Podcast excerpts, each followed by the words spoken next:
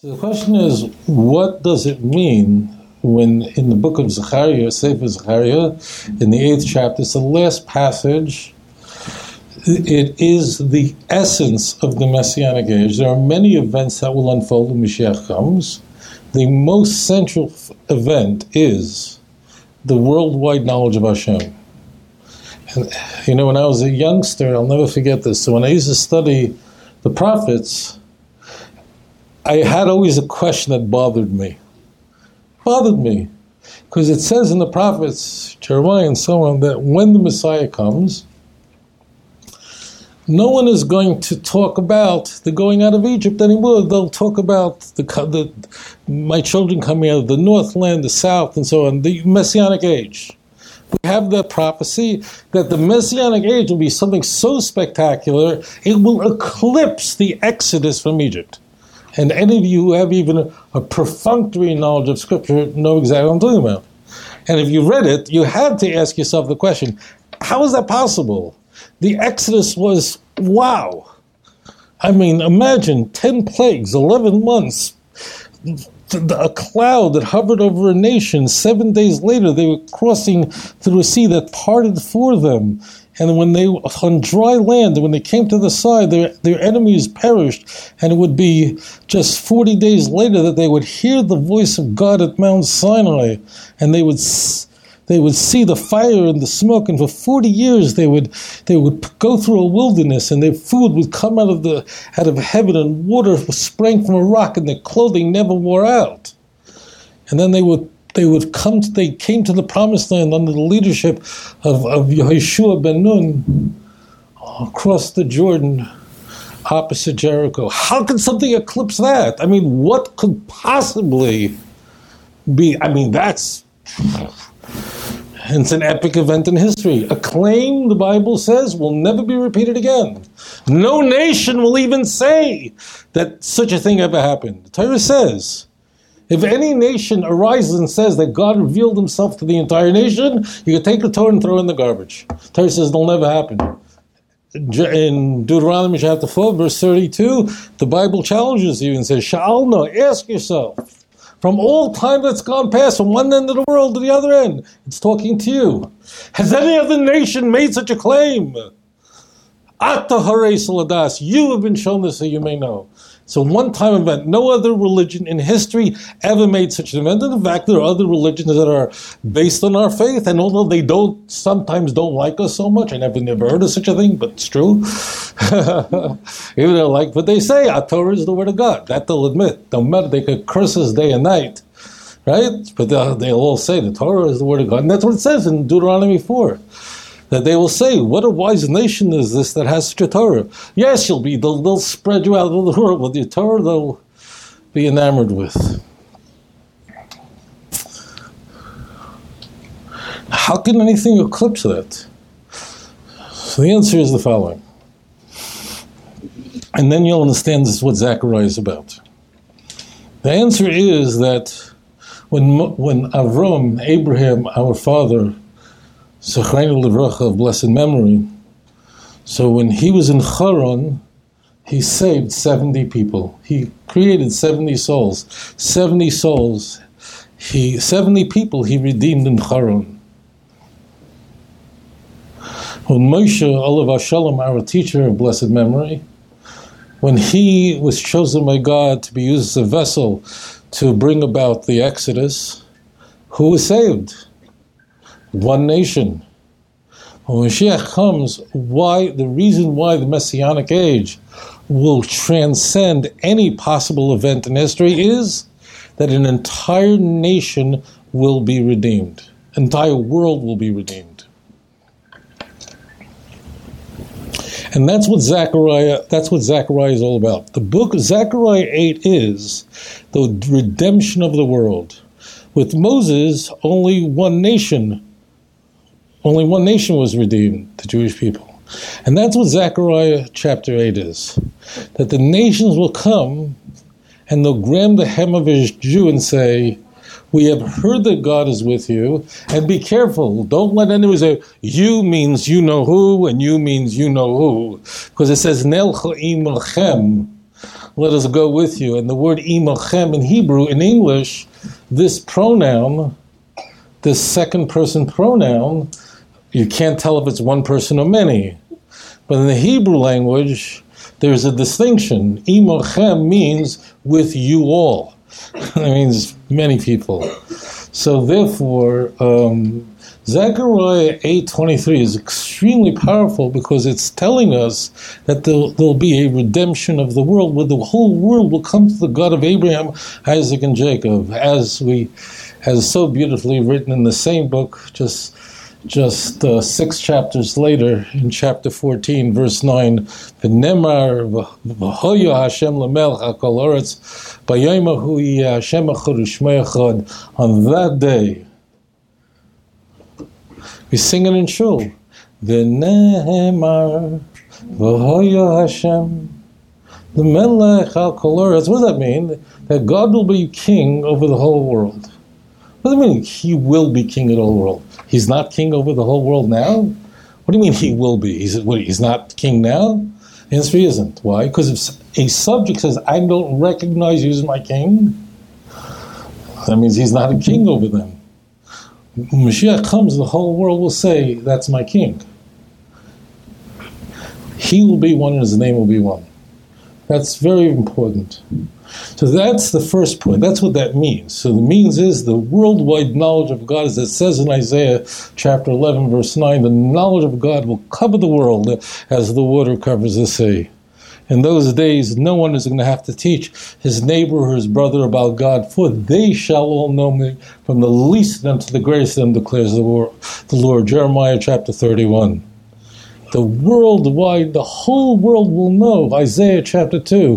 What a st- I mean, Isaiah's use of language is, oh, Isaiah 2 and co- the corresponding text, almost identical in Micah chapter 4. That uh, he, the, there's only six words about the Mashiach, but he will rebuke the nations, the nations will stream, Jerusalem will be on the highest mountain, and the nations will stream. The word stream, as many people moving, comes from Isaiah. It's an exquisite use of language, like water traveling up to a mountain. Water goes down, but it means it's going against nature and coming up to Jerusalem. Why? Because out of Zion will come for the Torah, Udevar Hashem, and the word of God, Mirushalayim. So that's what that's what it means. So, but that it's the worldwide knowledge of God, and that is central to the Messianic age. Every other sign of the true Mashiach is ancillary to that. One other point I must tell you. This is the point that's frequently missed. So maybe people think about such glorious prophecies as most people say, okay, this is what's going to happen. Now, I'll ask you a question. Zachariah HaKodesh VaTorah, this holy prophet, his name means God remembers. When he said that two and a half thousand years ago, he lived in the beginning of the Second Temple period. He was among the last of the prophets. Messiah wasn't coming then. He was talking to a generation that would never see it. Isaiah, Olav Hashem, the great prophet Isaiah, wrote 2,700 years ago, much earlier. His generation would never see such a thing. Who was he talking to? Was he just giving hope to generations that would never see it until, if they're faithful, till the resurrection of the dead? When Jeremiah spoke, Jeremiah lived at the at the end of the first temple period. Jeremiah gives such prophecies. Who is he talking to? Talking to people who will never see it happen. Why did they give these prophecies? Was just to say one day it will be good. Don't worry, it's going to be good. I know times are tough now. Is it? Was it a spiritual pep talk? Was it merely telling us the future, which many people misapprehend? That's what the prophets are about. If you think that way, you've made a terrible mistake. So I want you to know this. Listen to me, my holy brothers and sisters, and never forget what you're about to hear. If you recall anything that I share with you, please make it this. Listen, Kindlech, very carefully. The Messianic age, this is this is the root of everything. This is what everyone misses. People look at these hundreds of, of numinous passages throughout the Holy Scriptures, and people perceive that these scriptures are, are foretelling of a future event that maybe will happen in my lifetime, maybe will not happen in my lifetime. I hope I see it, maybe I won't. And it's simply saying it's like a, a forecast. I mean, it's like watching, you know, thing. It's going to rain and thing and what. It's simply telling us the future. But how does that relate to me now? So this is the big mistake everybody makes, and it's easy. It's very easy to slip into that mindset that messianic prophecy is telling us about something in the future that we can look forward to. But I've just proven to you that's not possible. Because here these prophets are speaking to generations that would never see such a thing. Isaiah prophesies with his own lips horrible things were going to happen long after he died. There's no way his audience would ever see these events. So why does Isaiah spend so much time? Isaiah 11 alone, you can stand there and you just stand up in awe if you read it, study it, pore over it. Listen. Come, listen carefully. What is the Messianic age really? So, the Messianic age is the world in an absolute perfect state in the way the world should be at all times. Messianic age is not really a it is a description of what will happen because when Mashiach comes, the world will reach that state of perfection that it always should have been. Therefore, messianic prophecies are a signpost today for Isaiah's generation, for every generation, saying to you today, if you want to learn about Torah, go to the Jew. And when I say the Jew, I don't mean Noam Chomsky, and I don't mean Norman Finkelstein. You know who I mean. Go to the Jew. Don't go learning from others. Go to the Jew and learn from the Jew about God today. Because that's how the world was always supposed to be. The messianic prophecies are telling us that the world always should have been a time when nations would take their implements of war, their, their spears, their swords, and turn them into plowshares and pruning hooks.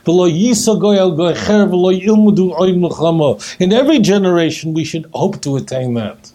So look at messianic prophecy as a guide to how to live your life today. If you're a Ben Noah, if you're a Jew or a Ben Noah, it doesn't make a difference. But on this prophecy, this is telling you if you want to learn Torah, make sure that you go to the Jew and sit and learn Torah. It's when Mashiach comes, it's not that it'll be a new type of life with a new goal in life. It's just that you'll finally people will be doing it the right way. Do you see what did you get that point? That's that's the rub. And that's what people miss. The key part is, is that Messianic prophecy is telling us this is how we have to live our lives today. When Mashiach will come, Isn't Torah delicious? It's so good. It's so good. I'll share one of the little pintala. It's just so good. I can't. So good. You know, um, Judaism is not known for dogma, but there is there are things that a Jew must believe or a Noachide must believe. Then, then most famously, there's the Maimonides' thirteen fundamental principles of faith for Jew, if a person, Jew or Gentile, doesn't believe it, then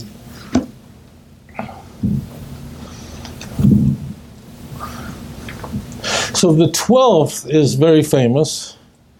The twelfth is what's the twelfth of these thirteen fundamental um, principles of faith? What's the twelfth? I believe in perfect faith in what? But via Samashiach and the coming of the Messiah. And then it goes on for some reason.